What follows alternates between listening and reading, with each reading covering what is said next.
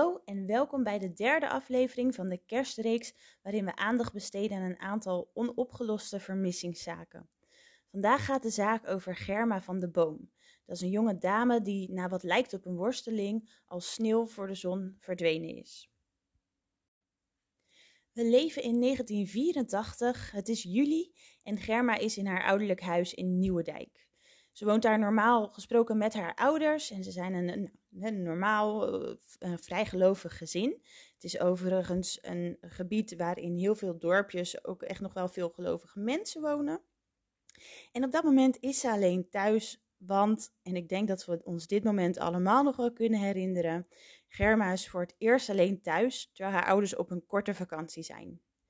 Op achtentwintig juli gaat Germa een avondje stappen in de discotheken Maddox en Carousel in Gorinchem. Nou, wie wil er nou niet naar een discotheek met zo'n naam? En op een gegeven moment gaan haar vriendinnen naar huis, maar Germa die is nog niet uitgedanst, dus die wil nog blijven. En dat geeft niet, want buurjongen Rinus werkt in de discotheek achter de bar en ze kan met hem mee naar huis rijden. Of dit op de fiets of met de auto gebeurt, dat verschilt per bron. Maar wat zeker is, is dat ze samen naar huis gingen, al babbelend over het babytje dat de zus van Germa net had gekregen en nog wat andere gezellige koetjes en kalfjes. En rond een uur of twee zet de buurjongen Germa af op de oprit. Rinus zelf moest nog een afstandje van vijftig meter afleggen voor hij thuis is.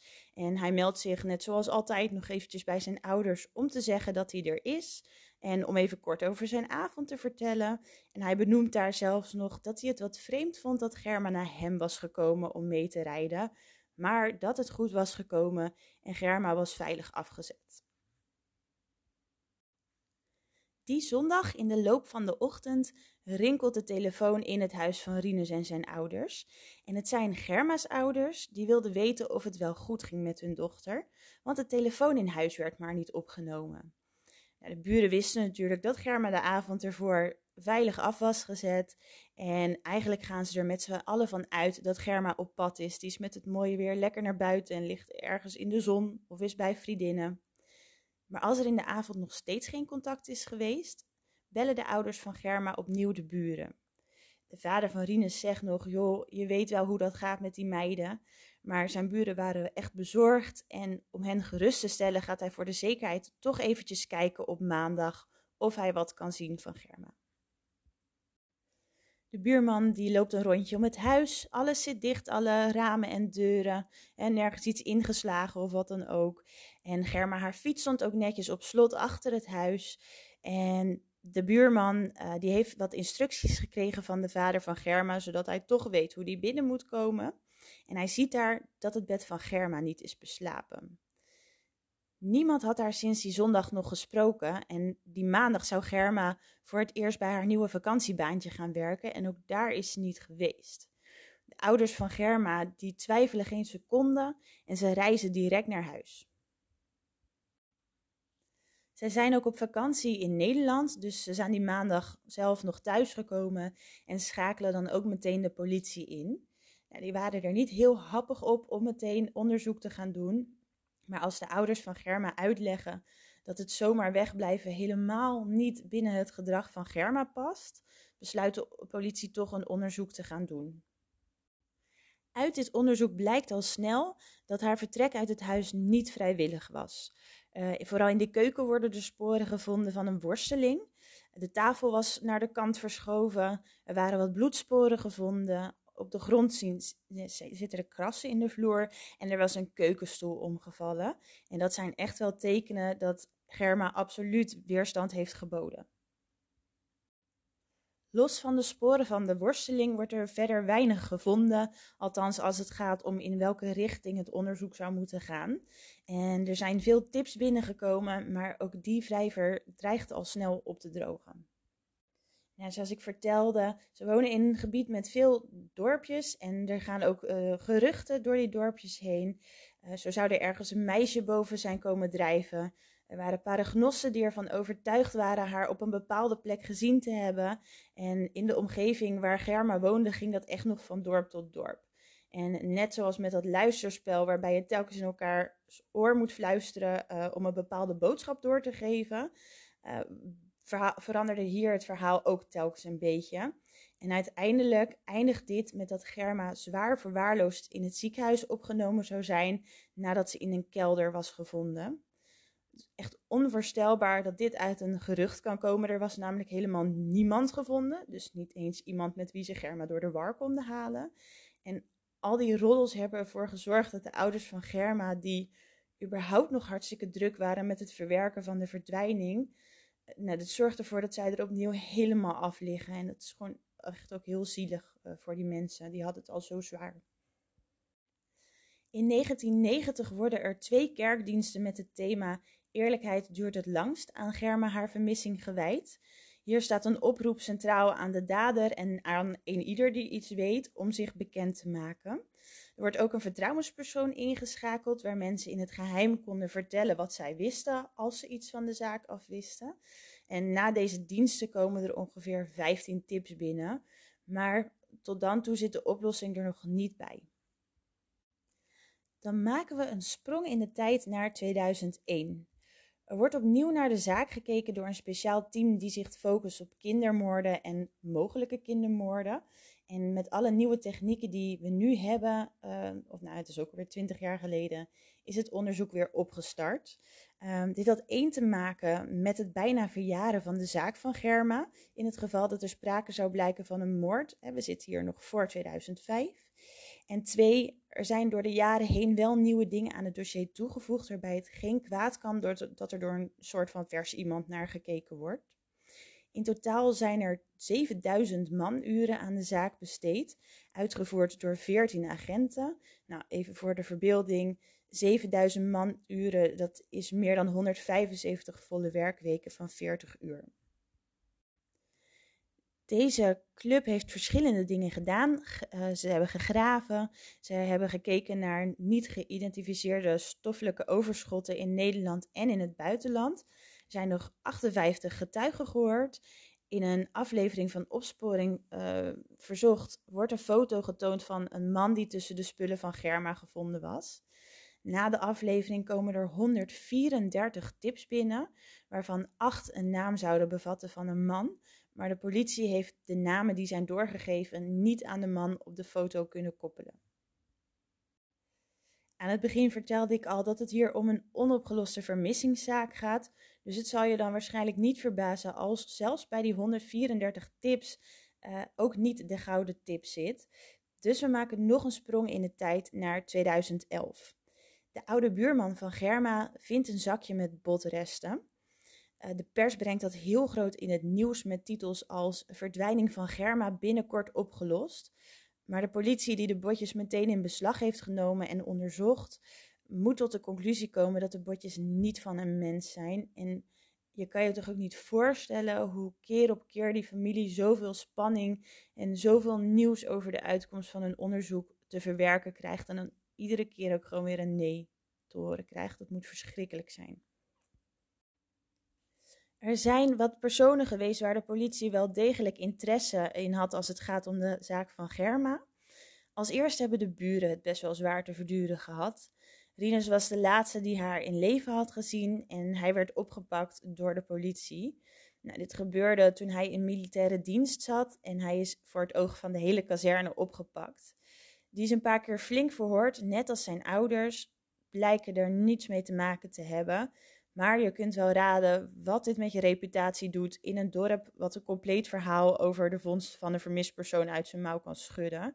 Dus die hebben er echt nog wel last van gehad.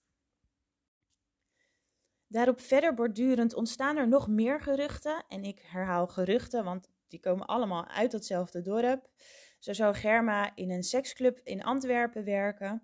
En eigenlijk worden alle mensen die in het dorp wat minder lekker liggen, ineens verdacht en aangegeven bij de politie.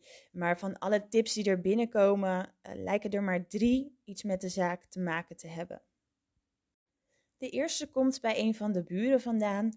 Die heeft in de week voor de verdwijning van Germa, en om precies te zijn op die woensdag, door het raam van het huis staan gluren. Nou, de buurman die is als de wiede weer gaan naar binnen gegaan. Die heeft de vader van Germa direct gebeld. Maar toen die naar buiten ging om eens even te kijken wie hij op zijn erf zou vinden, heeft hij niemand meer gevonden. En we hebben eigenlijk tot op de dag van vandaag ook nog geen idee wie dat geweest zou kunnen zijn. De tweede tip gaat over de donderdag voor de verdwijning. Uh, Germa springt die dag bij in het V V V-kantoor. Daar maakt ze af en toe wat uurtjes en ze helpt daar met de verkoop. En daar komt een man binnen die een gesprek met Germa aanknoopt. Nou, die gaat eerst ook over de verkoop. Vervolgens geeft de man aan dat hij de oorbellen van Germa mooi vindt en dat hij die graag ook voor zijn dochter wil uh, hebben. Maar op een wat sluwe manier stelt de man vragen die echt wel over het privéleven van Germa gaan. En achteraf bedenkt Germa zichzelf ook, oei, ik heb wel erg veel over mezelf verteld tegen deze vreemde. Waaronder dat zij dat weekend alleen thuis zou zijn. En wij weten dit omdat zij die avond ook haar ouders hierover vertelt. Ze legt hen het voorval voor en die herinneren zich dat tijdens het onderzoek en die melden dit bij de politie. Maar ook de identiteit van deze man is nooit achterhaald. De derde tip komt bij een oud-leraar van Germa vandaan. Die staat waarschijnlijk na schooltijd even wat vlees uit te zoeken voor het avondeten in de supermarkt. En ergens achter zich hoort hij het volgende. Papa, waar is Germa van den Boom? Nou, hij kent die naam, hij heeft van de vermissing gehoord, hij kent het meisje. Dus hij spitst zijn oren en hij volgt de conversatie tussen het meisje van een jaar of vier en haar vader. En die vader die reageert heel kort af en die zegt, hou daar nou maar over op, want die is dood. En dat is vreemd, want dit was nog niet zo lang na de vermissing. En er is geprobeerd om te achterhalen wie deze man is, want de politie heeft ook veel interesse in een gesprek met deze meneer. Want we weten allemaal, kleine potjes hebben grote oren. Stel dat dit kindje eens heeft gehoord binnen het gezin, of eh, misschien was er een vriend van papa op bezoek. En die begon daar gewoon over op een wat ongelukkig moment. Uh, maar deze man heeft zich nooit gemeld en we hebben uh, nou ja, eigenlijk nooit weer kunnen achterhalen wie deze man is. Naast alle roddels en geruchten ontstaan er nog wat andere theorieën. Uh, zo zouden een aantal mensen in het dorp veel meer weten dan ze hadden verteld, maar is de gemeenschap zo hecht dat ze dit niet aan buitenstaanders zouden vertellen. Het gaat hier dan om de overbuurman van Germa die op de betreffende nacht nog een sigaretje had staan roken buiten en die zogenaamd helemaal niks had gehoord of gezien. Uh, en bijvoorbeeld de vertrouwenspersoon die wel iets wist, maar die iemand in bescherming zou nemen. En nou, ik laat even aan jou over of je dit ziet als complottheorieën of niet. De zus van Germa die kwam al eerder in het verhaal eventjes uh, voorbij. En zij en haar man zijn na dertig jaar... natuurlijk nog altijd bezig met de vermissing. Er is nog altijd hoop dat er iets wordt gevonden wat de zaak kan verklaren of ophelderen. En een quote van de schoonbroer van Germa is: een Russisch spreekwoord zegt dat hoop als laatste sterft. Dat geldt voor alle achterblijvers. Nou, dus ook hier weer, wij kunnen helpen de zaak levend te houden, want ook na dertig jaar is de kans gewoon heel groot dat er nog iemand rondloopt die meer weet. En op die manier kunnen wij helpen om dat laatste, dus die hoop, voor de familie niet te laten sterven. Tijdens de research stuitte ik op een kort interview met de schoonbroer van Germa, waar ook een vereniging in voorbij kwam. Dat was de vereniging genaamd Achterblijvers na Vermissing. De leden van die vereniging zijn, zoals de naam doet vermoeden, vooral achterblijvers die op deze manier met andere lotgenoten in contact kunnen komen. Uh, daarnaast pleit de vereniging voor betere regelingen voor achterblijvers. En zij hebben ook echt al heel erg veel bereikt. Je kan dan denken aan een uitgebreidere aanpak van politie en justitie. Achterblijvers kunnen nu ook gebruik maken van slachtofferhulp, maar ook regelingen bij banken en zo. En dat zijn, dat, dat, met name dat laatste is iets heel praktisch, maar wel iets wat ontzettend lastig kan zijn als iemand vermist is. Dus het is echt, nou, ik wist helemaal niet dat die vereniging bestond, maar ik denk dat het goed is om hem te benoemen, omdat iedereen eigenlijk zou moeten weten dat zoiets bestaat. En op hun website staat ook wel echt heel veel, hè, nou, een stukje geschiedenis, heel veel interessante informatie. Dus voor iedereen die daar ook even wil kijken, dat is de website op weg met vermissing punt n l. Na al die tijd zijn er dus wel wat sporen gevonden, maar van Germa zelf is nooit meer wat vernomen. De familie van Germa had en heeft het heel erg zwaar. Het is een situatie die niet af te sluiten is vanwege het ontbreken van een stukje zekerheid. De ouders van Germa hebben de publiciteit gemeden. Nee, kan ik ze niet kwalijk nemen na al dat geroddel. Um, en ze zijn bovendien ook echt wel verschillende keren echt belaagd door helderzienden. En ze hadden teleurstelling na teleurstelling moeten verwerken. En volgens de, de familie van Germa is die afsluiting enerzijds geweest omdat ze geen vragen meer wilden beantwoorden. En tegelijkertijd konden die mensen helemaal geen rust krijgen, omdat ze bang waren dat ze zichzelf dan moesten verwijten dat ze niet alles hebben gedaan aan het vinden van Germa. Ja, dat, nou ja, dat is natuurlijk ontzettend sneu. Die mensen hebben daar nooit meer rust in kunnen vinden. Het niet kunnen afsluiten van die vermissing eist natuurlijk een tol. En ik vind het ontzettend moedig dat de familie na al die jaren de moed niet heeft opgegeven. En zelf nu dus ook nauw betrokken is bij de vereniging van achterblijvers bij vermissingen. Volgens mij zit er wat familie van Germa ook echt in het bestuur nu. Nou ja, je hebt het al eerder tijdens deze podcast gezegd of gevraagd. Hou hem levend, want het zou echt onbetaalbaar zijn als er meer duidelijk komt over wat er met Germa is gebeurd. Deze aflevering lukt ook weer niet om te eindigen met een vrolijke noot, maar wel met een bijzondere noot.